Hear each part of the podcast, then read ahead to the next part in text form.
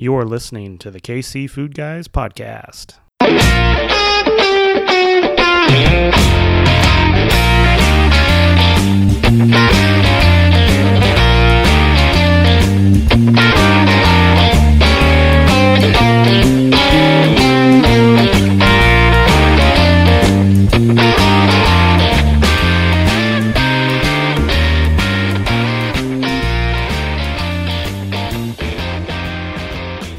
Welcome back to the KC Food Guys podcast.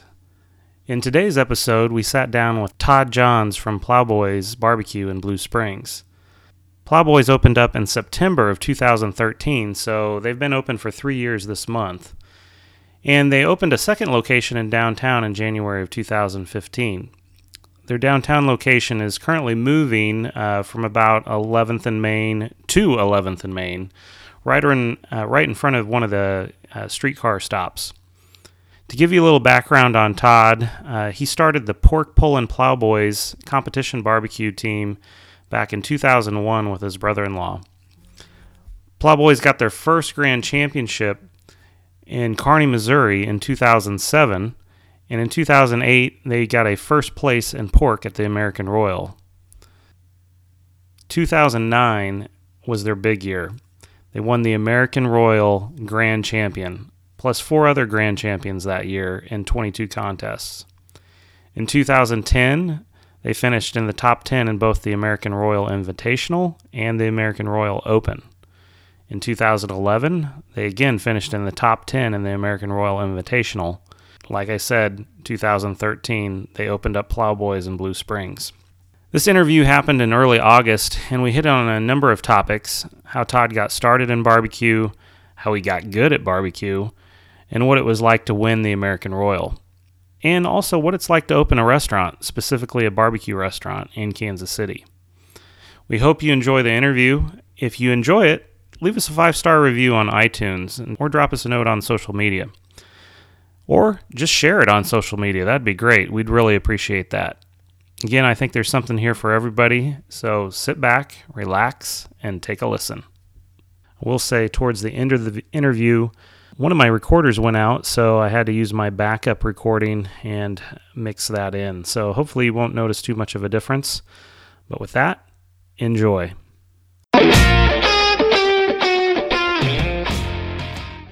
Okay, this is Steve Rule with KC Food Guys, and we're here with Todd Johns from Plowboys in Blue Springs.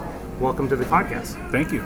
Before we get started going into kind of all the barbecue, why don't you let folks know kind of what were you doing prior to 2001? What what was Todd doing back in pre 2000? prior to barbecue. Prior to uh, barbecue. Well, I I was a newlywed at that time. Married my wife in 2000, and so uh, very early in our marriage, the the barbecue kind of came from that relationship and her older brother and I, and so prior to that, I probably was single most of the time prior to that, and and no family, and um, working in uh, technology and IT, and doing some traveling with my job. I lived in Albuquerque, New Mexico, and Hampton, Virginia, and. Uh, wow had uh, an opportunity to travel to Japan for a month, and so I got to see the country and a little bit of the world during that time. And um, I did a lot of woodworking prior to barbecue. I still do a little woodworking. I still have my wood shop, and so that was my hobby before barbecue, and then and then barbecue kind of replaced that. I'm, I'm kind of one of these guys that when I see something that interests me, I I want to learn how to do it and maybe not necessarily master it, but be good enough and, and competent enough in it that I feel like, okay, I know how to do that. And so I'm not a great woodworker, but I can make things and I can make some nice things.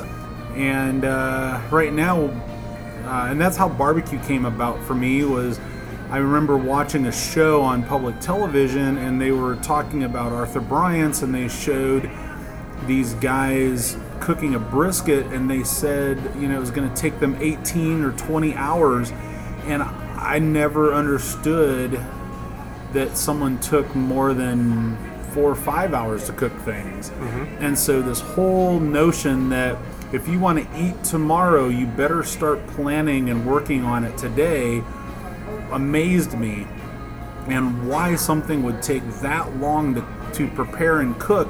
And again, just the idea that, you know, you want to eat right now, we can run across the street to McDonald's and grab some food or go to your cabinet and throw something on the stove. But if you want to eat barbecue brisket, you, you better start today if you want to eat it tomorrow.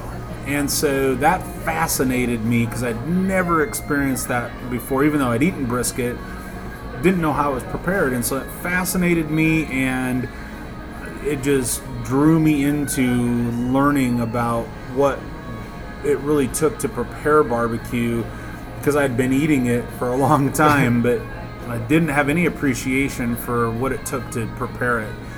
And so now my hobby is uh, is beading and you know different craft pieces with little seed beads, you know Uh-huh. the the sign the size of a mustard seed and and stuff. So just kind of discovered that and really had an appreciation for it and thought, I wonder if I could do that. And so now I'm challenging myself to learn some of that stuff. So barbecue is one of those hobbies and I've always been a hobby guy, and barbecue is one of those hobbies that just gradually turned into a little business, and then turned into, you know, a, a lifestyle for us in some ways. So, So when you when you saw that show that kind of got you the first uh, interest in barbecue, how long before Pork Pullin' Plowboys team was formed in 2001? Was that like you know a couple weeks later? Was that a couple of years later? um, it was it was probably three years prior. So we started in 2001. I would say that was about 1998, 1999. Um, and so I,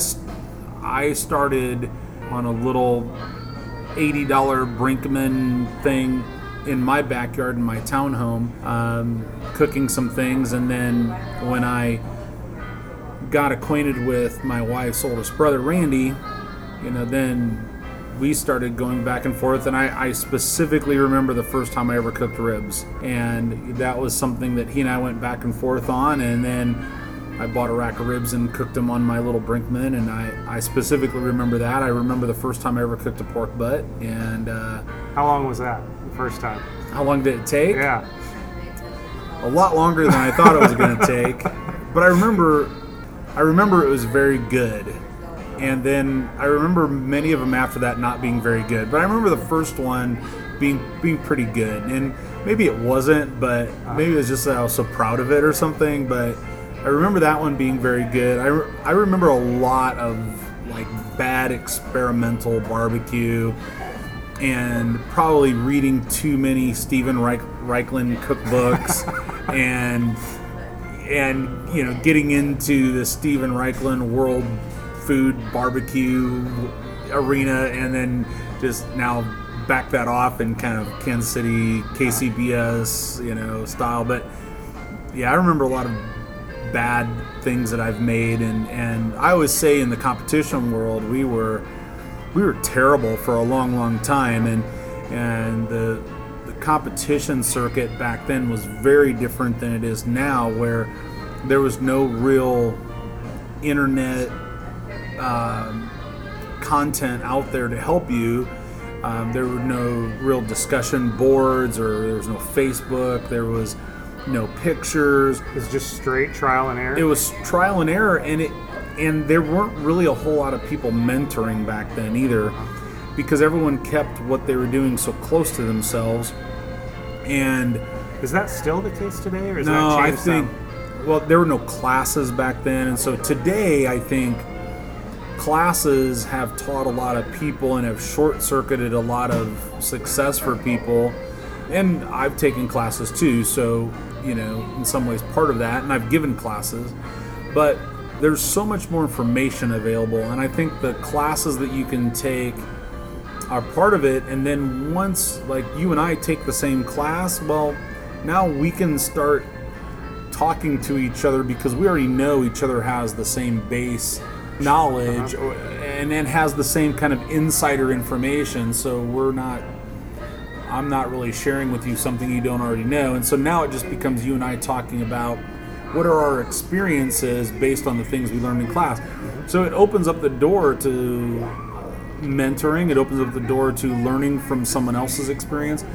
And that whole phenomenon did not exist when we started. It probably did not exist until about 2006, 2007. Mm-hmm. And now, I mean, someone wins a grand championship and it seems like they're hosting class next week. So, you know, is it good or is it bad? I don't really know. Um, it certainly has changed things. Certainly, you know, uh, we, our first grand championship was 2007 and I calculated at the time there must have been about 70 contests under our belt Okay. by the time that happened. And that's a lot. And you don't see, you don't, you, let me put it this way, you see a lot of people now with a lot less contests winning their first one. Mm-hmm. And they can short, they can short circuit their learning curve, whereas we did, there were no opportunities to do that. Mm-hmm. If there were, we certainly would have taken them. Now, when you started in of those 70 contests from, you know, first one to the grand champion in 2007, were you were you totally serious going into it or was it more of just like, hey, let's try this out, see if we have a good time? No, we were. I think we were totally serious going into it. We were in it to win it, but at the same time, we wanted it to be social. So we were probably bridging the two. In our first few years, we would bring out a 10 by 10 canopy for us to work under, and then we'd bring a 10 by 20 that would host everyone else. You know, family, friends would come out, and we're cooking for them, and then we're trying to do a contest. And it wasn't until we kind of realized that that was our distraction that we started doing better. And So did you shut that the 10 Yep. by 20 tent down and just Yep. focus on your 10 by 10? Yep, and we we took a class, um, the very first class that Lotta Bull, Mike and Debbie Davis had done. It was in Lynchburg at the Jack Daniels facility, and it was 2000. It was 2007. It was the spring of that year, and it was Randy's 50th birthday. And so to celebrate his birthday, we went out and paid 500 bucks a piece to go take that class and and uh, they didn't give up any recipes, but it was probably the turning point for us. And again, by the end of that year, won the first grand champion. But what we saw from them was they had an RV, they had a smoker, and they had two chairs, and that was it. They didn't have anything else set up, and they had a rhythm, and they were doing. They were the most successful barbecue team at that time, just phenomenal, and they were doing it every weekend. They were probably cooking 42 weekends a year. And so we were cooking 12 or 8 and killing ourselves. It would be two pickup trucks loaded up and a smoker behind us and and uh, every time we would go do a contest, we'd touch everything four times. You'd load it, you'd unload it, you'd load it back up, you'd take it home, and then you were so tired it might sit in the back of your truck for a day or two. And what we saw them was with them was a system and a process and simplicity. And if you're going to do it 42 weeks, you can't load you can't touch everything four times. And so that changed the mindset for us and we got rid of a lot of things we didn't need. And even to this day when I compete and even in the restaurant, I'm always looking to see what can I do without? Like, what step can I do? I really need it. I'm always challenging myself. Can I do the same thing but with one less step or one less thing I have to go out and buy at the store before I go to the contest? Or and and so you know, my ribs went from like 14 steps and seven ingredients to I quit wrapping them. I quit putting all the brown sugar, and my scores went up. And so I think that's the one thing that really helped us was figuring out how you can push those numbers, do more contests, and not kill yourself in the process because that stamina is uh, is so important. You know, from Friday night, you're there, you're you're all amped up, you're ready to go, you're excited, and by Saturday morning, if you've stayed up all night and if you've just done way more work than you need to, by the time turn-ins come in, you're dead, and that's going to affect your performance. So, you know, that's that really was a learning opportunity for me that I carry into my day to day here at the restaurant too. And you know, can I can I eliminate some of the steps here so that I can get more work done in the same amount of time and or or can I eliminate steps for my people? And we just finished doing a big remodel of our line area here I saw that on to try to eliminate a lot of those steps to make their jobs more efficient. It makes them faster. It um, wears them out a little bit less. It helps them with their burnout factor, and they can have more stamina and and don't get as tired at the end of the night, or you know stick around here a little longer because the job's not burning them out. You know, it's all those things that um, you know around here you know, process is king for us, and uh, we're getting ready to have a kitchen meeting this afternoon with a lot of process that we're going to be talking about, and that's the way you know you get repeatable results, predictable results is through process, and for me, um, that that kind of way of thinking came from the competition circuit but it also came from the job that I had prior to this, and that was being a business analyst, a project manager, a software developer in IT. It's it's all about business process, and um, you know, competition barbecue is no different. Um, you want those predictable results, so you know if I do steps A, B, C, I better do A, B, C every time. Um, and if I don't need B, then I might, then can I do it with A and C and get the same results? So Well, in 2007, you said you won your first grand champion at Kearney, and then two years later, you have the crown on right next to us, Right. The, the American Royal. What was that like? Um, it it was um, it was like riding a roller coaster. I had so much adrenaline, and this was before everyone had video on their phones, and we had some people that had some HD cameras with them, and so there is some video out there. I think nowadays you, there'd be a hundred videos or more, probably a thousand videos on everyone's phone. But in those, I remember sitting up on stage and I could just feel my chest like just about ready to explode and just deep these deep breaths, and it literally felt like I was on a roller coaster that that feeling of that rush of adrenaline, you know, as you're as you're coming up and then down that roller coaster, and uh, you know, it was a little, it was unbelievable, and it was exciting, and it was you know one of the biggest days of my life for sure. Does, And- it, does anything else come close from a, a barbecue contest? Oh, from, not for me, not from a barbecue perspective. I mean, from a life perspective, I can't, I can't put it higher than the adoption of my kids or you know my marriage or my wedding day or anything like that. But you know, from a barbecue experience, I was fortunate. Um, a couple years later, I think it was 2011, that we got um, three first place categories at Pleasant Hill, and so we got first in chicken, and then they called us first in ribs, and then first in pork, and uh, that was if it wasn't for the Royal, I would say that was the biggest day of our barbecue career. I mean, that was to get those first three categories. They just keep calling your name. It was like unreal. What's And it- going on here?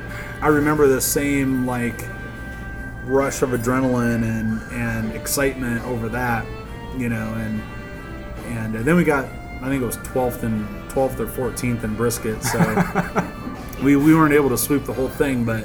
To, to get three, I mean, I've only seen a few people do that, and to get four is Have, you really seen anybody rare. do four at a, Yeah, KCBS? There have been there have been people, but I mean, those are rare. I, I wonder if there's even a It's like dozen perfect games out there. yeah, I wonder if there's even a dozen of those in history. I, I don't know, but um, I know that I can probably only think of about six or eight that have ever gotten all four categories, um, and and three is very very tough. So that that was that was a good day for us, but the the Royal definitely tops them all. I mean, you can't you can't top that.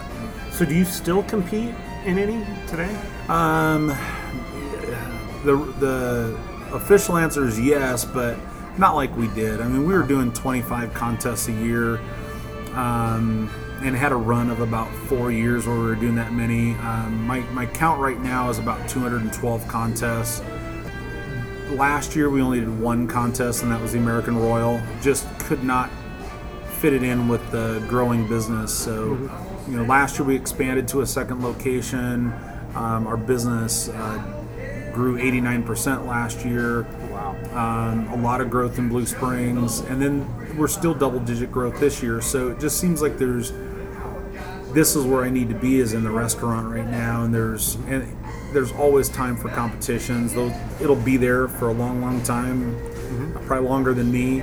And then I've got two boys that are 11 and 12 years old, and we do a lot of scouts, and they're in the you know kind of- Weekends are hard to take away from family. yeah, they're in the beginning to middle of their scouting careers, and you know, it's not many years and those are gone. So, you know, my priorities have been has been competition barbecue.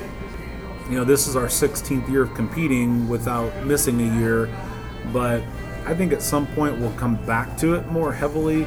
But right now, I've got I've got a, a budding, growing business that offers me challenges every single day.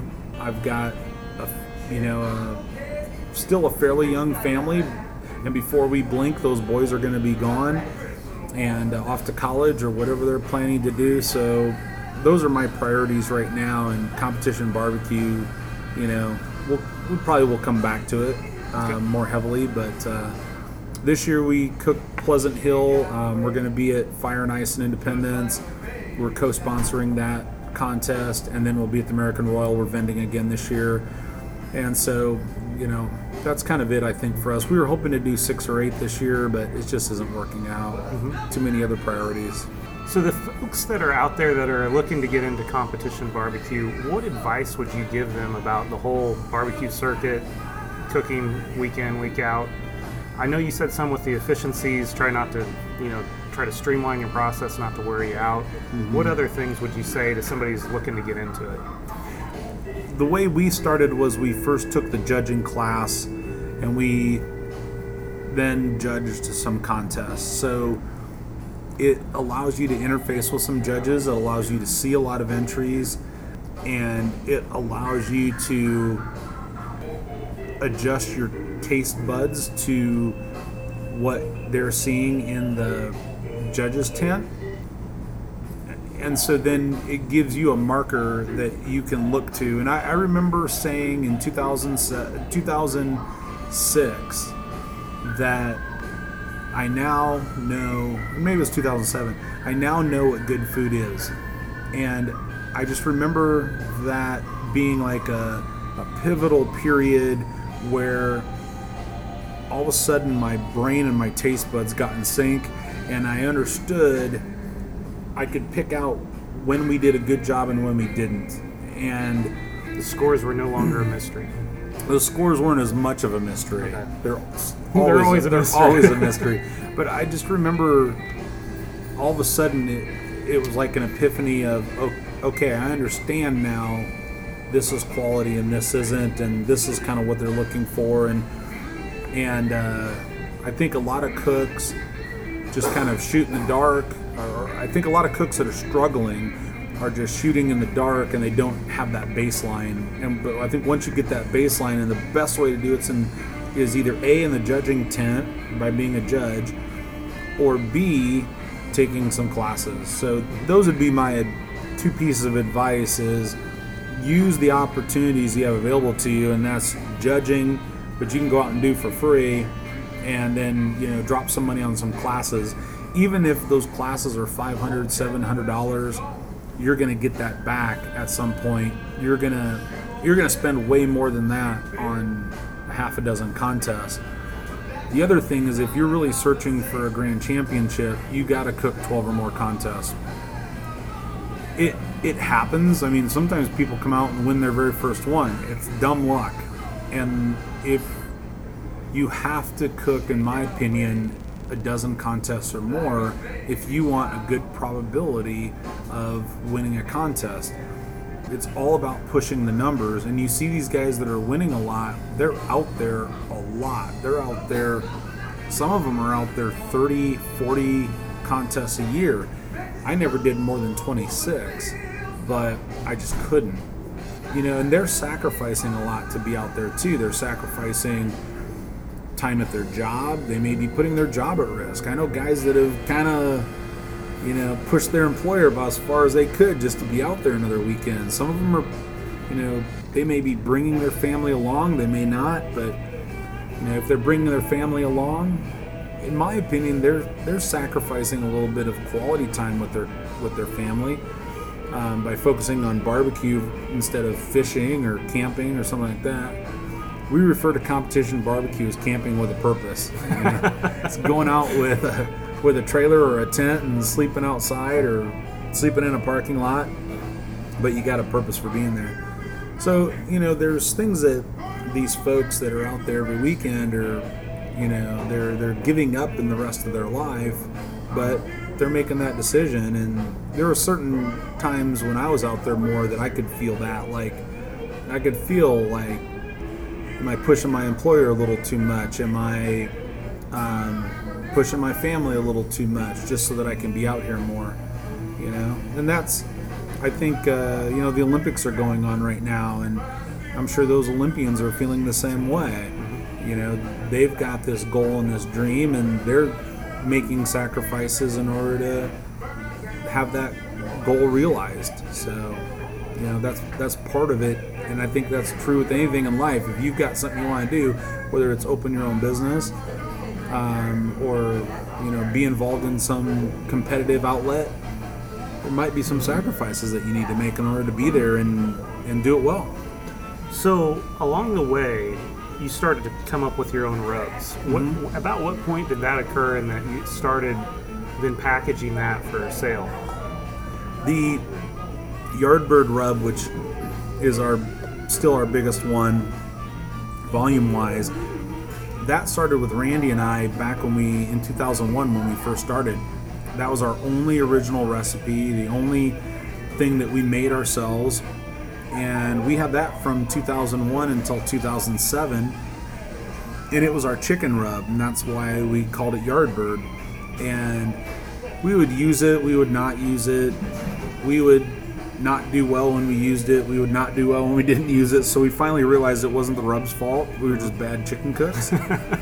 And then in 2007 we were kicking around you know how do we make some money at this so that we can support our habit, our, our hobby. And so, uh, January of 2007, I started playing around with um, figuring out how to package it and sell it. And and have it, you know, make it and mm-hmm. quantities more than a couple pounds. And so it all started in our kitchen at home, and I bought some bottles and I bought some labels, and I had a 25 gallon Rubbermaid tub and a wooden spoon. And a friend of mine was a spice dealer, and I bought all these raw ingredients in bulk from him. And when I say bulk, I mean like, uh, a, I was buying five pound containers, and then I was buying 25 pound containers, and you know now we're buying tons at a time. But so then I would sit and mix all this up, and I would sit and stir it with a spoon and mix it all up and a batch would take me all evening. It would take about three hours, and it would make thirty. It would make thirty-five pounds, and so it was about three cases of rub that would take me all evening to measure, mix, pack, label, mm-hmm. and that was fine for about I don't know six months, a year at most. It was when I had 12 cases 144 shakers that I had to get out the door in one week. That was all I was doing every night was making rub, and and so that was when I realized, okay, I need someone else to do this, and I went to Old World Spice, and they've been doing it ever since. So Yardbird has Yardbird will will reach its 10 year anniversary this January 2017. Congratulations! And I will have been with Old World doing it for probably nine of those years and uh, and what I found was that they could do it as they could do it for probably the same cost, or maybe even a little. I think they were a little bit cheaper than what it was costing me to do it all myself.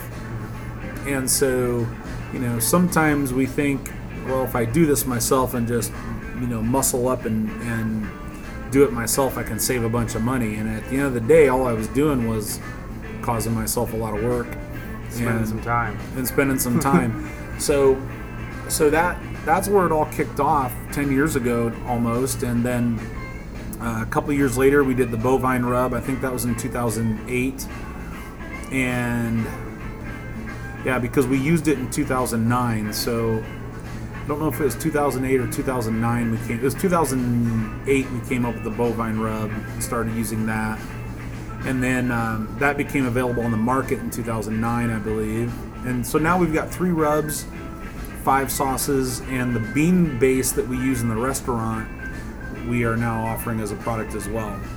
So you know we're talking about process and when we first opened the restaurant in blue springs we would you know take a case of beans and all the things that we put with it we would sit and measure out and mix and and as our business grew we started to look at how do we how do we in the same space double our volume.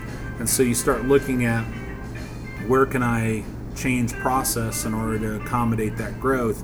And one of that one of those areas was in our beans. So same recipe the recipe hasn't changed but all those things that we put in with that case of beans we have our sauce maker make for us. Mm-hmm. And so we get five gallon buckets of our bean base that we've got a ratio of beans to the base and then we add our own meat. And so all that work that used to happen in our kitchen we just elsewhere. we just send off elsewhere and uh, and so as a result our beans take a lot less time for us to put together which allows us to do more work here but then it also creates a retail product for us and now um, we're able to have that bean base be a, a pint jar and a, and a retail product that can be on the shelves so So how many rubs do you have now? I know you have the bovine and the yard bird. and then we have fin and feather, which is our which is our um, fish and, and chicken rub. Um, we had a rub. I guess technically we still do have a rub called the jerk. It was a jerk seasoning. Um, the costs on it because there was a lot of dehydrated um, citrus in it, um, lime, lime and lemon peel, and and uh, the cost on it got so much that it was what I was selling it for was what it was costing me, and we just kind of let that go. There are some places that buy it direct from with our label. It's our product. It's, they buy it direct from Old World, but we quit distributing that ourselves because it just wasn't cost effective. It was a good product. People still are asking for it, but um, you know, other than just stripping it down and making it an inferior product, it was better just to leave it behind. And then we've got five sauces now. We started out with the Sweet 180 and the Enfuego we were using other people's sauce and felt like we needed our own. You got the Enfuego. That I know the Crossroads when I came here for the the uh, 64 tournament earlier this year. That was that was my favorite. Was the Crossroads. But when we first opened the restaurant, all we had was our two sauces, and the Enfuego is the sweet 180 with um, heat added to it. And it all came from catering. We wanted to have our own sauce, and we would have people that would ask for a spicy sauce. And so we thought, well, we can kind of have two without two completely different recipes. Um, and so that's where those two came out the gate. When we opened the restaurant, they were the only two we had. Well, they're they're both pretty sweet, and if you don't like sweet, we needed something else on the table, and we immediately went to work on Crossroads. And so we feel really good with Crossroads. Um, we feel like it's a very it was very intentional that we wanted a Kansas City style sauce, and I've eaten a lot of Kansas City barbecue in the 24 years I've been here, and you know I wanted the celery seed that you get at Gates when you eat their beans, and I wanted the cinnamon that you get, kind of that cinnamony note from Rosedale's, and so I tried to, and, and there's mustard in it, which the Joe's sauce and the Gate sauce all have some mustard in it, and so I wanted something that wasn't like anyone else's sauce, mm-hmm. but was influenced by everyone else's sauce. And so that's why we put the KC name on it because we intentionally tried to have something that was our house sauce that fit in with the fabric of all these other iconic places and, and their flavors as well. So to me, it's the flavor of Kansas City. And then now we've got uh, a vinegar sauce, uh, which we call Tar Heel Tang. It's a Piedmont style barbecue sauce, the Piedmont region of North Carolina. Um, it's a it's a, a vinegar, primarily a vinegar base with some tomato and some sugar and some heat. And we use a habanero mash in it, which uh, brings a lot of fruitiness from the habanero plus a lot of heat. It's it's not super spicy, but it does have that that punch that you expect from vinegar sauce. Not Kansas City whatsoever, but um, I think it's a very good Piedmont style Carolina sauce. And then we have the hothead, which the the Enfuego is a good sauce, but it's sweet and spicy. And the people that wanted hot sauce wanted to blow their heads off. They didn't want any sweet with it. And so we took our Crossroads recipe, stripped a couple things out of it, and then um, so that it, you know, we still kind of use this base recipe, but we just didn't want to take Crossroads and throw a bunch of habanero in it. So we stripped some things out, modified that recipe, added dried habanero instead of the mash, um, so you get more of that that uh, spicy punch to it. And that one's hot. I can't eat much of it, and I'm about done. so, and I can handle some heat, but So for And- s- somebody that's cooking on the weekends in in some of these contests, do you think the most of the, the success comes from the sauce, the rub, or just the overall consistency of the, the temperature? It is all the above, and I think the thing in competitions is everything has to be balanced because the judge is looking for a differentiator. The judge is looking for something that's out of balance. They're looking for something that's out of bounds. It's either overcooked, undercooked, too salty, not salty enough, too spicy, no spice, too sweet, too savory. So they're looking for the the too much or the not enough, but mostly looking for the too much. Usually the too much stands out more.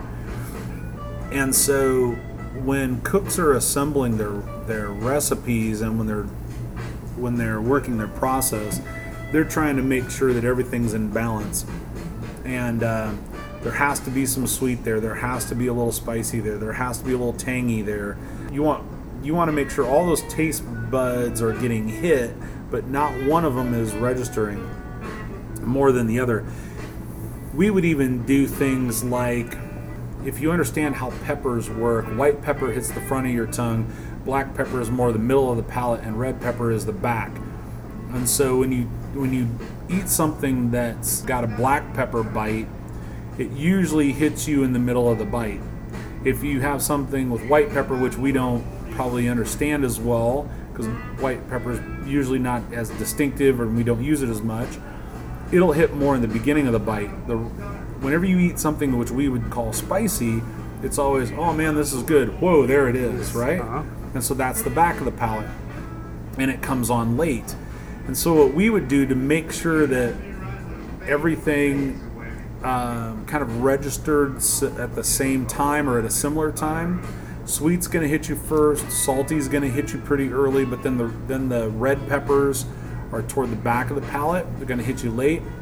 We would take pepper. We would take like chipotle pepper or cayenne pepper, put it on the bottom of the rib, so that when you take a bite of the rib, how do you eat your rib? You don't eat it upside down. You eat it with the meat side up and the bone side down. Well, we would make sure that red pepper would hit your tongue right away. And then more of the sweet on the top of the rib. So as you chew, it takes some time for that sweet to get down to your taste buds, but the red pepper's already there. So by the time they kind of connect, they're connecting at the same time Balances out. and your your bite is balanced. And so, you know, it's things like that that the competition barbecue guys are trying, gals are trying to do is is have everything in balance and figure out how they can, you know, offer all this complexity but not have one thing stand out in in that bite because it's a it's a one or two bite challenge. Mm-hmm. So and and competition barbecue typically is not something you can sit down and eat. It's a one or two bites. It's it's typically too rich, too sweet, too you know too much that you couldn't sit down and eat the whole thing. Um, I was going to ask you, what is the difference between cooking for a contest and cooking for a restaurant? Mm. How did you have to modify your your recipes? Yeah, there's. Um, I would even add a third one in there, and that's cooking for catering. So, um, when you're when you're cooking for a contest, or if you're cooking for your backyard, the difference is you're cooking one one brisket or two briskets here, you know, we're cooking 30, 40 briskets mm-hmm. um, at the same time. So the ability to handle all those in the same way I would handle one, you know, you you almost uh, if I treated all my briskets here the exact same way I treat my competition brisket, I, there's no way you could afford it. I'd be charging forty dollars a pound um, because there's so much handling of that one piece of meat just to baby it all the way through. So, you know, there's that. The one thing we learned here being, you know, we did a lot of catering leading up to the restaurant. And so we felt coming into the restaurant, we knew how to cook large quantities of food, cook them well, hold them, travel them, serve them. We could serve you know, we could serve 300 people in 20 minutes, and the food would be great from you know the first guest to the 300th guest. Here at the restaurant, the challenge was you got to cook the same amount of food. You're gonna you're gonna serve 300 people, but instead of 20 minutes, you got to do it over nine hours to order. So it's it's one thing to cook a bunch of food, do it well, throw it out at the same time. Throw it out on a buffet line versus made to order all these different things. And and you know instead of cooking two proteins we're cooking six proteins. Instead of cooking two sides we're cooking gosh what do we have 12 different sides? So that was the challenge here was how do you you want the first guest to have the same experience the 300th guest has but instead of a 20 minute lag, you have a nine hour lag, and then you have to do it seven days a week. And so, leading up to a catering job, we might start shopping three or four days out. We might start cooking 24 hours ahead of that job. And then once you're done, you come, you, you clean up, you go home, and you might do it again the next weekend. Here, it's clean it up and let's do it again tomorrow. I mean, you're already working on tomorrow today. We talk here a lot in the kitchen about you know, we're always working two days ahead of ourselves. Um, just like the brisket that I saw on the public television show, you know, 18 years ago, where they're they're doing 18 hour brisket, and if you want to have brisket tomorrow, you you better start today. You know, we talk about that here. If if we haven't procured it and you know trimmed it and had it ready to go, you're not going to have it tomorrow. So sometimes we're looking at two days out on things, you know, making sure that we've got the product we need, that we're processing it the way we need to process it, and and be ready so that two days from now we're not running out. So, what point along the way did the restaurant come into mind? In 2007, I was laid off of a job I had had for 10 years, only the second job I'd ever had after college, and um, you know, just the front end of a lot of layoffs during that that coming time. And my wife was like, "You, you know, you should look at doing barbecue full time. You know, you have a passion for it. You want to do it. You're good at it." And I just said, "We're not ready for that. We don't have what we need to do it. Um, financially, we don't have what we need. Equipment-wise, we don't have what we need. Maybe experience-wise, we don't have what we need." But uh, having 10 years in that in that job, I had a, enough of a severance that I was kind of cooked barbecue for about five months. Did some catering, did a lot of competitions. That you know led into being able to just focus on barbecue and not worry about the job. Um, probably is what got us to our first grand championship. I ended up, I think two weeks after we won our first grand championship, I got another job. So, so how it works. Yeah. So, um, you know, so we wanted to do it back then, but just didn't feel like it was the right time. Went back into um, IT for another six years, and then through selling rubs, um, there was a gentleman that was always coming and picking up product for his store in Omaha and uh, lived here in Kansas City and was part owner in the Hub Barbecue in Omaha and got to know Todd and and uh, one conversation one conversation led to another and before you knew it we were like we should open a restaurant together neither one of us have any restaurant experience but you know um, I knew barbecue and he knew business and I had been in, in uh, uh, business for a while too. So we um, we got together and, and we found this place in Blue Springs, just a, less than a mile from where I live, and uh, the rest is kind of history. So it just was kind of him coming in and um, applying, you know, what he knew, and me applying what I knew, and establishing this partnership where, you know, Todd handles I always say Todd handles all the finances. I handle making all the money. so you know, it allows me to um, having this partnership, this 50-50 partnership. You know, he handles the back office side while I, I handle the operations and the marketing and and all that. So I don't think that without my business partner this would even be possible because it is very daunting and there's a lot of challenges and if I had to deal, if I had to manage 100% of our business, I don't think I could do it because there's just too much. But by being able to, you know, trust my business partner and he trusts me, and you know, I handle the operations and and you know he handles all of our legal, financial kinds of things. It takes a lot of pressure off me and takes a lot of pressure off him. What, yeah, can both focus on what you're. and we have a great partnership. We, uh, like any two people, we don't always agree, but we are like any good relationship. You're able to figure out, you know, how do you get to where you want to be, even though there's um, different viewpoints. And the great thing is, is you know, most of the time we do agree, and most of the time we do have a shared idea of where we where we want to go. But um, it's been a, it's been three years, over three years that we've been partners now, three and a half, and uh, restaurants are coming up on September 3rd will be three year anniversary here. So that's great. It's been going great, you know. So, so the rubs, while maybe they didn't bring up enough revenue to open the restaurant, it really brought you the partner to help Yeah. open, open the restaurant. That's correct. And I've told the people at the Royal this too. If it wasn't for um, the walk across the dirt in 2009 to that stage, none of this would happen because the rubs were there. The rub, one rub was no, two rubs were there, but um, there were some people using it. But uh, it really put us on the map. And being from Kansas City and winning the American Royal, I mean, you can't get any better than that. Um, because everyone in this city knows what that is and what it means. And so it's opened up a lot of doors. It's given us some credibility. Um, it's allowed people to trust that, you know, maybe we do know what we're doing and they'll come in and give us a try. And we're not just some other barbecue shack along the road. And so uh, if it wasn't for the American Royal, the rubs and sauces wouldn't be here, at least not in the way they are. They may not even be around anymore.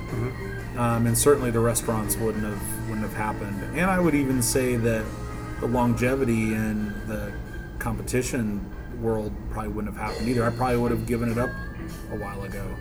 So I think the the biggest thing to ever happen for us as a as a business and um, as a brand is the American Royal by far, by far. How do you keep the consistency at your restaurant? Is that is that the toughest job?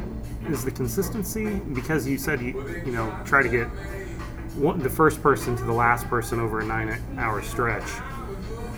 Is that the most difficult part, or is there any other uh, portions of the restaurant that are more difficult? There are definitely other parts that are more difficult, and I think the consistency. First of all, I think consistency for us is one of the things that we're kind of known for. Um, at least that's what I hear, and I appreciate that, and I like hearing that because that's a goal. There are certain things that we don't have on our menu because I can't make them consistently good. There are things I would like to take off of our menu because I don't feel like they are consistent enough, but people like them, they want them. I mean, I'll be honest, I wish we didn't sell burn ends because they are very, very challenging. And I love your burn ends, by the way. yeah, and a lot of people do. They're they're either our first, second, or third bestseller depending on what day you walk in. But they are the most challenging thing we do because of the way we do them. And I could make um, a much inferior product, but I don't want to do that either. So yeah, there there are things that we do that are just dead on easy for us. Pork is dead on easy for us because we have a good process. My opinion, uh, pork is the best thing we do because um, it is very good. I I will stand behind our pork every single day. I think it's a great product, but I think it's a consistent product. I don't have times where I come in and it tastes or or the texture or anything's different than it is the day before. Mm-hmm. So in my mind, my best product is one that's a quality product that's a consistent product. I will take that over a quality product that isn't, you know, a better quality product that's not as consistent. In a business, you're trying to build loyalty. Loyalty is based on trust. And if you can't trust the product each time you come in, then you're not going to be loyal. And if you're not loyal, I can't have a business. And at the end of the day, as much as um, you know, we that love barbecue want to be just puristically passionate about the food, there is a business part to what we're doing. Um, this isn't my backyard, and so the things that I may want to do in my backyard may be different than here because because uh, I have to have to make money at it. It has to be cost effective. The food cost portion of it has to be there. But again, what I have on my menu and how I do it has to play into that loyalty factor because if I don't have that, I don't have a business. And so the for us consistency is about product selection um, and I could go on about you know the types of things we bring in the back door. Um, our briskets are the same briskets from the same supplier. They're 28 day aged. They're certified Angus beef. They're a quality product coming in, and they are the same product every time. And we source them specifically for that. We are not out shopping the best price. I'm not out trying to figure out where I can save a nickel or a dime on this case of brisket versus that case of brisket because and there have been times where we've done that and learned our lesson. And all of a sudden, the quality of the product you're enjoying out in the dining room is different because of what I brought in the back door. So, finding the best products that work the best for our process and then keeping them locked in. So, do you read your reviews when you make those types of changes just to see if it's noticed by the end consumer? I try to read reviews as little as possible. Okay. but first of all, we probably know it ourselves. I mean, there's probably not a lot that shocks us in terms of, you know, I think we again, like like I was saying about competition barbecue, you you, you have that baseline. You know what good food is, and um, you know we probably are like, oh, that was a bad move. You know, this isn't as good. It may not. I mean, if it was terrible, we wouldn't sell it. But I mean. It's not as good as what we're doing. We need to go back to that. But we also, we also are in our dining room. We talk to our customers. You know, I would much rather talk to a customer face to face and have a dialogue with them and be able to ask them more questions and you know maybe point them to something to get their opinion on it than just reading someone's review especially the you know the yelp and things like that they're typically not very helpful i mean i don't know if you probably think they're being helpful but whenever we get a phone call or get someone to come up and talk to us whether it's good or bad um, you know feedback is a gift both good and bad feedback is a gift. You, what I hate is when someone um, is unsatisfied and I don't hear about it because I don't know there, there's a problem to fix maybe. So, but yeah, I mean, in terms of consistency, it's it's the product coming in the back door, but then we have very rigid process, and I come from 23 years of IT. Repeatable process is key. So, you know, in two restaurants, seven days a week, we're open 362 days a year. I can't cook everything. I have to trust that other people are following the processes that I've laid out, and I have to make sure my processes are repeatable and understandable, and it's not a, a pinch of this and a dash of that. It has to be very spelled out. Otherwise, you're not going to get the same thing if I cook it versus one of the other guys. So, process is very, very key for us in that consistency as well. You know, like I said, there are some things that it's just hard to have a good, consistent process around, so we don't do them. And I can tell you, there are things on our menu that, you know, it, they're so easy for us to produce that it's really, you don't think much about it.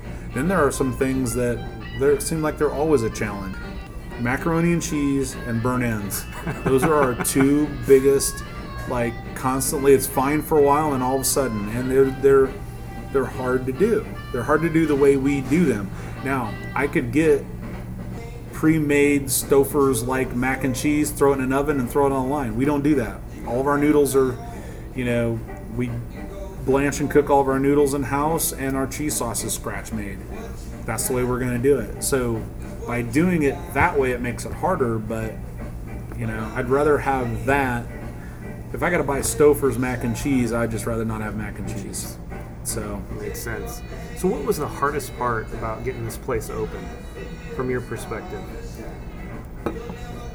It's a good question. I think probably just the stress of um, trying to get open and hitting a date and not necessarily knowing how things needed to be set up in the back of the house. I think the front of the house and the way that we envision things to work were pretty good. Um, we brought in a designer to help lay out color palettes and help us with um, how we wanted things to look. But you know, it was, and initially it was the hours. I mean, I was here at 6 a.m. I was going home at 11 or 11:30, coming back the next day. You know, How long of a stretch was that? oh, like two weeks. Uh-huh. It was murder. It was murder, and just again trying to do a catering job every day, and I had to learn that it, you you can't survive that way. So we quickly had to change the way we were doing things, but keep true to our food. Um, we didn't have the drive-through open for the first three months. We were closed on Mondays the first three months, and uh, you know, thank goodness because we were just we were drowning. we made it through, but uh, you know, now we look back on where we were three years ago to today, and it's it's it's amazing how much we've learned and continue to learn every day. I was just we're struggling right now with facilities and our HVAC systems all off, and so we get a lot of humidity in here, and and so we have to keep it very very cold, which is uncomfortable. But then the humidity is uncomfortable, and so I was spending time on the phone today with a professional learning about HVAC systems, and you know, there's when you own a business and you own the facility, and you know you you got to understand a lot, and um, it's more. You know, I get a lot of people that come and talk to me about wanting to open a barbecue restaurant that have no restaurant experience, and I didn't have any either. Mm-hmm. But you know, the first thing I tell them is if you have some romantic idea of you have your head in the smoker and you're just going to sit back in the back and make all this food and and just turn it out to everyone and sit Say, well, back up and, here. and, and sit back and watch all their you know smiling faces enjoy your creation man don't do it. Because that's that's you know being a good cook is one out of 10 things you got to be great at. And you can hire or outsource maybe two or three of those things but you can't outsource nine of them. You know you can't you can't just sit back and be the cook and expect a bunch of other people to do everything else. You have to be a lot closer to your business than that. I think sometimes folks that just love to cook and love barbecue you know they it becomes this romantic dream of having their their name on the on the building and it's a big deal. I mean, it's a huge it's a huge deal and it's a huge prideful deal. I mean, I'm very proud of the fact that we built this, but you know, I uh, I wish I could be back in the kitchen full time. That's where my heart is, but the business demands more of me than than that. Mm-hmm. And that's the advice I give every the first advice I give people when they come up and I want to do a restaurant and tell me, you know, can I pick your brain? First thing I do is talk them out of it. And I had a lot of people trying to talk me out of it. So the second thing I tell them is I had a lot of people trying to talk me out of it and it got to the point where the more people try to talk me out of it, the more emboldened emboldened me to want to do it. And I said if you can you have to listen, but at the same time you got to decide for yourself do I want to believe that or not? You know, restaurants fail in the first year, you can't make it, blah, blah, blah. It's all true and you can listen to it, but it's up to you to decide if you have it in you to make it through that or not. And, um, you know, we were told at the Blue Springs location that, you know, it was a bad location. Wendy's didn't survive, so how could you survive? That's a question I had actually. The, the there's no entrance off of the major highway. There's nothing down on this end of town. All of that. Well, the, I mean, I heard that so many times, and, and really at that point the ship had sailed. I mean, we already bought the place. I already signed the, the mortgage, so you know, telling me these things wasn't going to change that I had to open this place or uh, you know declare bankruptcy, I guess. But you know, if you make it through all of the detractors and naysayers and you still are wanting to do it as strongly or even stronger than before, then absolutely do it. But don't disregard them either. I mean, you got to listen to, there's some wisdom in all that, and you got to listen to it and take it to heart. But for me, instead of discouraging me, it just, uh, sometimes it just pissed me off. I was like, man, I'm to do this just to prove all you wrong. And I think you got to have some of that, um, that fire in your belly. And those people were stoking the fire for me. And they didn't even know it. They thought they were trying to be, you know, my friend and and you know put some sense in me. But I kind of knew who I was and knew that how bad I wanted to do it. I knew my strengths and I knew my weaknesses. I had a plan for dealing with those weaknesses. Um, I'm not a front of the house guy. It makes me very nervous. It makes me very uncomfortable when I'm out in the front of the house. It wears me out terribly because I'm I'm kind of an introverted guy sometimes, but I found the right people that had the skills that I didn't have and they're awesome and they're still with me today and they are they are the face of Plowboys probably more than I am sometimes. And so, you know, you know, there were risks in us doing this, but then I had to look at and be truthful with myself. What were those risks, and how was I going to mitigate it? You know, how was I going to mitigate the fact that I had no re- restaurant experience? How was I going to mitigate the fact that I'm some sometimes, uh, you know, uh, back of the house kind of guy and not a front of the house kind of guy? How was I going to deal with that? So, but yeah, Wendy's was here in they they survived here for about six years and then they closed for seven. We opened almost seven years to the month they that they had closed. And so this building had sat here in decay, and the roof had started to become compromised. And when it would rain, there would be a small waterfall above the fryers. Oh, wow. And so, um, you know, we probably were two or three years away from this thing just needing to be bulldozed under. Um, if we wouldn't have bought it, there was nobody coming in and buying it. You know what? Some people would come in and, and see a mess. We saw an opportunity. Um, we had to gut a lot of the insides. I'll say this is the best Wendy's makeover I've ever seen. I mean, you would never, never really guess that it was a Wendy's. Some people see it and some people don't. Some people see the pieces that are still a little Wendy's and can pick it out, and some people ask, "What was this? This had to have been something else."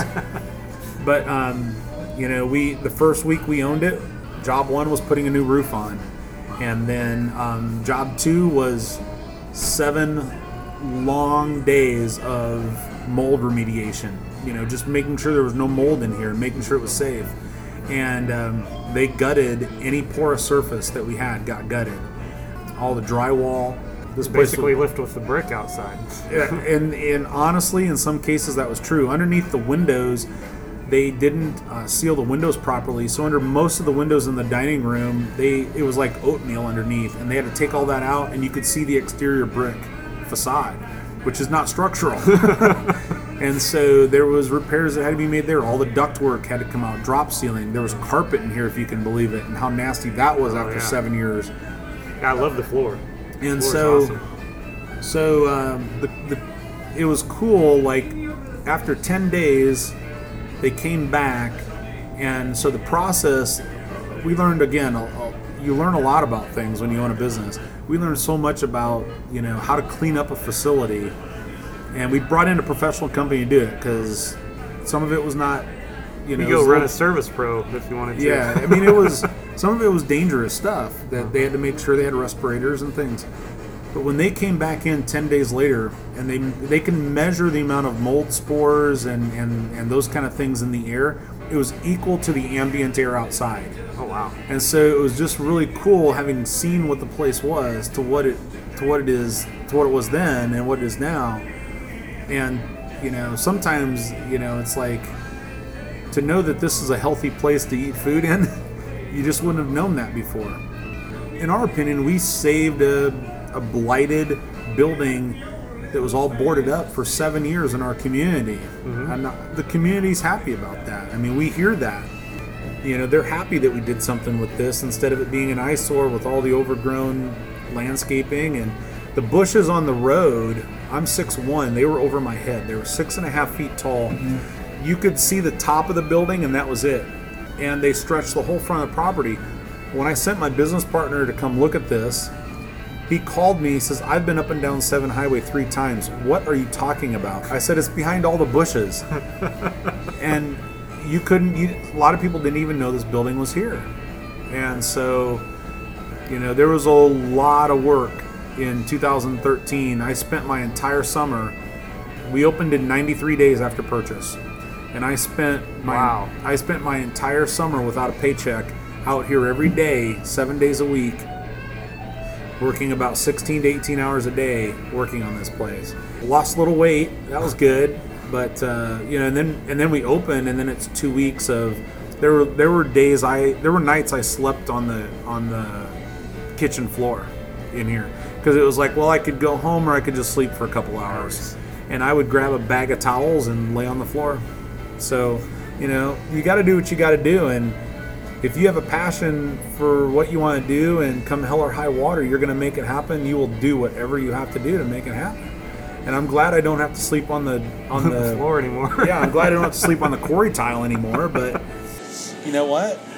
That's that's what you got to do in the beginning to make it go. So now, then, that was Sep- you said September of thirteen. September 3rd of 2013 was our opening day. So then, in less than sixteen months, you expanded to downtown. 15 months. Fifteen months. Yep. So what, what did you learn with that expansion? And are is there any more expansion? So the expansion to Kansas City started it started 4 months after we opened here. And it took that long. Our first meeting, we opened in September. Our first meeting on Kansas City was in November. We then opened Now, did you know you were going to do that from day one? no. We Okay. our goal has been 3 to 5 restaurants from day 1. Okay. you know, it's easy to have goals when you haven't even started. but you know, that's that was always the thing. It wasn't one. It wasn't one location. It was multiples. Mm-hmm. It wasn't twenty six franchises or hundred fran. You know, it was it was three to five, probably in the metro area, maybe one outside. But you know, that was kind of the thought that we had. we we saw we started looking at Kansas City and seeing where the holes were and downtown was a hole. And Danny Edwards, um, Little Jake's, had moved out in 2007, and here we were seven years later, uh, eight years later coming back into downtown. And other than Famous Dave's, there was no barbecue downtown for eight years. And so it, you know, geographically, there's barbecue close to us within a mile or two. You've got Jack Stack and you know Southwest Boulevard is not very far away with Danny Edwards and Rosedale's. You've got Winslow's on the, but we really, unlike Blue Springs, we saw it as a very small, The downtown several block, yeah, you know, four or five block radius, and sometimes really a two to three block radius. And so the concentration of people made a lot of sense, and just the notion that there's a lot of people doing business lunches, there's a lot of catering opportunities, so that's why we targeted downtown. There were other areas of the city that looked interesting, but we kind of thought downtown might be a Nope. good place to go. KC Food Guys did an article on the we call it the barbecue dead zone up in Liberty. North End, yeah. So, is there more expansion out there potentially, or For us, mm-hmm. yeah, I think so. We're, you know, we're, we know that it takes a year. We've looked, gosh, we've looked at, trying to count in my head, I bet we've looked at seven different properties over the last two years from from Liberty to Platte City to Overland Park to gosh, where else have we looked? Seems like I'm missing an area, but I mean we've looked all over the city, and again, you're looking for holes, and you're um, you're looking for a place that has real estate available too. Um, you know, we're not going to come in and and pop up a two million dollar building? building. Uh-huh. You know, we, we may want to own, we may want to lease. Um, you know, we're we're doing both right now. We own one restaurant, we lease the other one because it's in a high rise that Yeah, you're not going to buy that. we're not going to buy the town pavilion. So, uh, you know, there's a lot that goes into it. There's a lot of demographics that go into it, and then it's just finding the right location. It's got to have all the right things. You know, the thing about Blue Springs, it may not be the best location on paper. Like if I was corporate Wendy's or corporate whoever, and I'm looking for a location, I would look right over this place. But I live here, and my my uh, my neighborhood is right behind here. I live 0.7 miles away. My kids go to two different. One goes to elementary school. One goes to middle school. Both within a half. One is a quarter of a mile away. The other one's a quarter of a mile, a half mile away. Our church is here. Our friends are here. Our scout group is here. And so, the one thing that we knew was we knew the community. Um, we had a good base of people that knew us, so that would be a good primer. We had some people that would evangelize for us, and the, you know, hey, that place, yeah, they're friends of ours, things like that. Mhm. But we knew the patterns and we knew the lifestyle of style of the people that are here because we're one of them. We're, we're we are the community, and so we knew that we didn't need access off Seven Highway. We knew that people down here really did need something other than McDonald's, um, or in addition to McDonald's. I'm not saying McDonald's is a bad thing, but you know, they want choices down here too. We have 10 churches within a mile of us. We have 1,800 rooftops within a mile of us. So, you know, it made a lot of sense. But unless you lived here, you wouldn't know that. You would look at it on paper and dismiss it. So, when we look at other locations, we don't have that opportunity. We don't live in Liberty. We don't live in the Northland, in Gladstone, or whatever. So, it's a little harder for us to kind of. We're back to what other people do, looking at it on paper, and does it look right? And certain things we're looking for, and so. But I think right now we're focused on moving the downtown location. We're moving from 56 seats to 129 seats inside and uh, another 30 seats outside or 36 seats outside um, on two different patios. So we're going to have about 100 and Gets you right in front of the streetcar. streetcar is eight to 10 feet from our door. Um, we're on a very great 12th and Main intersection. We thought we would go downtown and get all this lunch crowd from the businesses, but we also thought conventions and when tournaments are in town and all those concerts and all that, that, you know, we'd have to be open late and we'd get all this business. And what we learned was there are certain parts of downtown, there are certain intersections and certain streets that that's true, and those that aren't. And we are one block away from where we're moving, and we've been downtown and watched enough patterns to know that we are one block away from all the action. And it's it's that's how critical sometimes location can be. Now here in Blue Springs where we're at, we have a lot of things going against us, we can overcome it. Downtown, we've tried a lot of things to get people when they're in town for conventions to just walk a block, walk one block, and you can have the only barbecue in downtown Kansas City and you know that eating Kansas City barbecue is on their bucket list when they come to town. Mm-hmm. They're a block away and they don't even know it. And we've tried so many ways to get people, and we get a lot of referrals from the hotels, Mm-hmm. but we're missing so many people that are coming into downtown because we're just in the wrong spot. And uh, that is how kind of, I don't want to say fickle, maybe sensitive downtown is. It's, you know, and there are people that just have their the people that work down there, live down there. They have their patterns too, and if you're in their pattern, you get noticed, and if you're out of their pattern, they don't even know you exist. So it's a our two restaurants are in two very different markets, two very different ways of operating, and two very different customer bases. But the one thing we did learn was when we opened downtown, we immediately saw a 15% increase in sales in Blue Springs and the people that worked downtown that didn't know of us in Blue Springs that live out in eastern Jackson County all of a sudden started bringing people here. And that weekend, we, we opened on a Wednesday, and on Friday, we had people come in and go, I had your place downtown. I didn't even know you're here. I brought my family with me because I wanted them to to experience what I just had mm-hmm. downtown. That's and great. so a big part of our growth has been downtown. Downtown only accounts for 25% of our gross sales. But if it wasn't for downtown, we'd probably be missing 25% of our sales here in Blue Springs.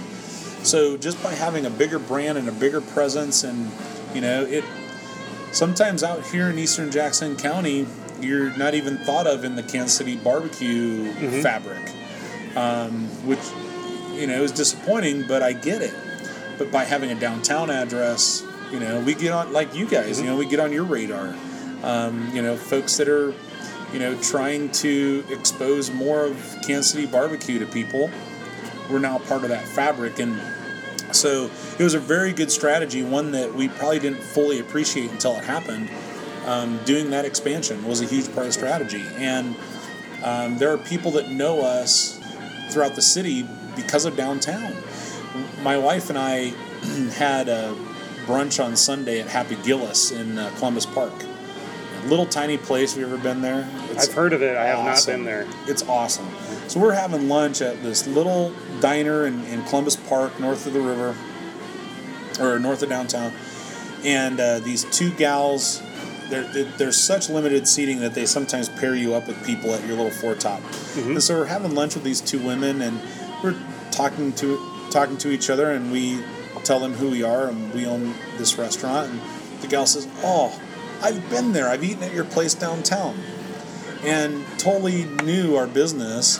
Had never been to Blue Springs, but um, you know, It's a ways out here for the It is downtown people. Sure, yeah. it's twenty miles. Uh huh. So here, you know, here we just happened to sit down at a random restaurant with two random people, say the name Plowboys, and they know who we are, and that would have happened without downtown. downtown. So, um, not that I care that they know who I am, I you know, but just to know that that's how broad of reach our brand is starting to get.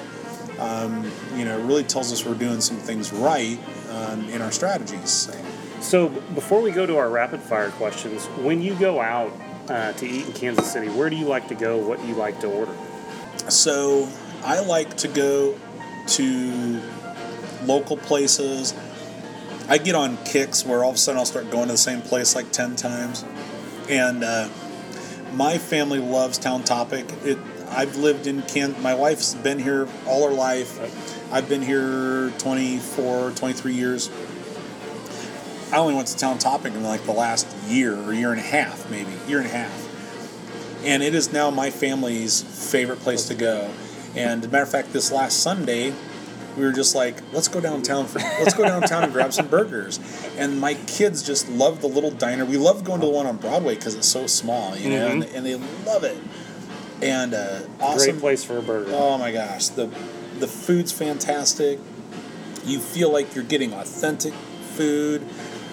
So town topic, my one of my sons loves Go Chicken Go, and so whenever we go over to get restaurant equipment, we always stop at Go Chicken Go on the way, and. Uh, I love going down to um, Kansas Avenue and KCK and stopping at um, San Antonio's and getting tacos there. And matter of fact, we're going there tomorrow. Taking one of my general managers there tomorrow. We're going to eat tacos. And so, you know, one of the things that, that's different about what we get to do in barbecue is that you know, our food is not manufactured for our process. Our process is manufactured for our food. You know, if, if I'm a fast food burger joint, you better know that, you know, that food was built for that process. You know, the, the, the hockey pucks that come in the frozen in the mm-hmm. box that get put on the grill, or the, the, the, the chicken, breaded chicken things, and all that stuff that food was built for that application.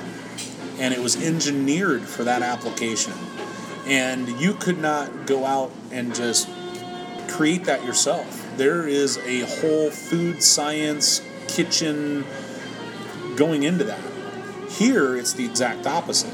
Our process is built around our food. Our food's not built around our process. As manufactured as my food gets is a raw brisket coming in the back door that's that's whole. And then we trim it out we season it we cook it and we turn it out. So my food's not manufactured you know it's it's raw product being cooked by real people and getting turned out into a, a finished product.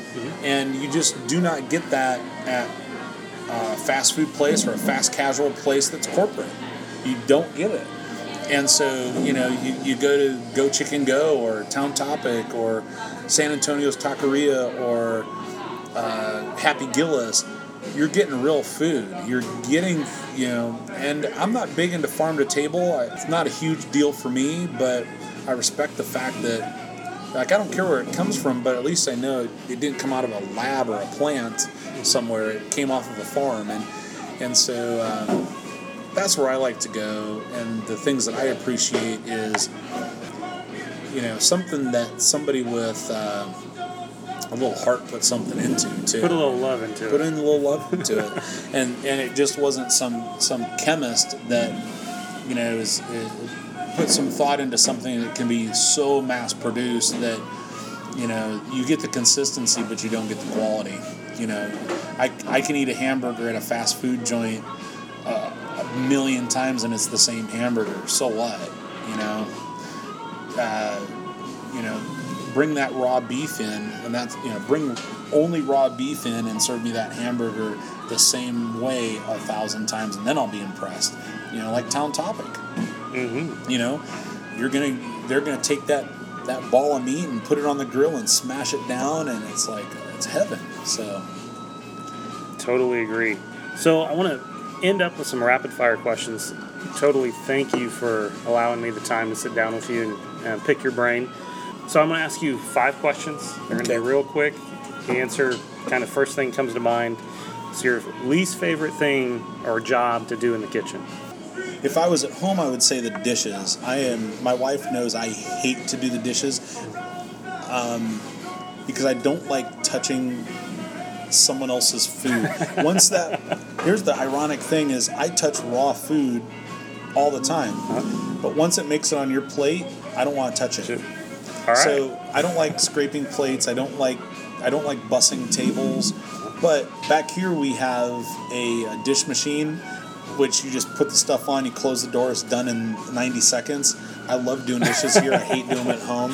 So yeah, I don't like touching Put all your dishes in a tub and run them up here. exactly. so that's the thing I hate is, is touching food after it's been out in the dining room and it comes back in. All right. Ugh, I hate it. Most underrated food to cook with. pork. I don't think that there are cuts of pork. I don't think we eat enough pork. I think it's I think there's so much more we could be doing with that. We eat way too much beef and chicken. I'd love to see more pork. Uh, besides barbecue, what do you think KC is best known for, food wise? Well, definitely not pizza. I've been on a I've been on a pizza hunt, and there are very few really good pizza places. I, I would say steaks, but it's too close to barbecue. Uh, I'm, I'm going to say probably Mexican food. I think there's a lot of good, authentic Mexican, especially in the taco arena. Mm-hmm. A lot of taqueritas. All right, brisket or ribs? Brisket. All right, and what is the best thing on the Plowboys menu? Turkey and sausage combo sandwich. Turkey and sausage combo sandwich. Right. And only because I'm going to steer you to the pork, but if you're going to ask me what I'm going to eat, it's that.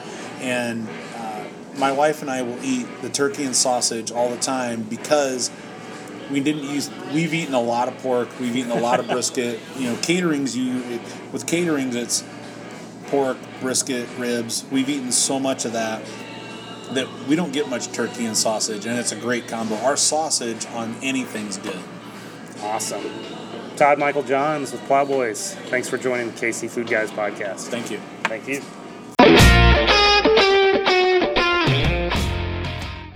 I'd like to thank Todd for taking the time to sit down with us and being so open and sharing his story. Plowboys is certainly making a name for itself, and I highly suggest giving them a try. They made our final four in our Kansas City barbecue bracket this year by beating out Jack Stack, and we were very impressed. I think we even have a video of uh, my visit there on YouTube, so if you want to try that, uh, check it out. If you do make it to Plowboys, I'm going to suggest having their ribs or their burnt ends. I know Todd said the burnt ends were difficult, uh, but they have some of the best in town. Also, for the side dish, get the cheesy potato side dish. That thing was awesome. So, in closing, uh, let us know your thoughts. Be sure to leave us an iTunes review. Uh, it helps other people find the podcast. Also, share it on social media. That's another way to get the word out. And if you haven't already done so, sign up for our KC Food Guys Insider Deals uh, and get local insider deals each month around Kansas City. And if you have a restaurant and want to get a deal uh, set up on the insider page, shoot me an email and I'll get you a hookup. So until next time, Kansas City, eat up.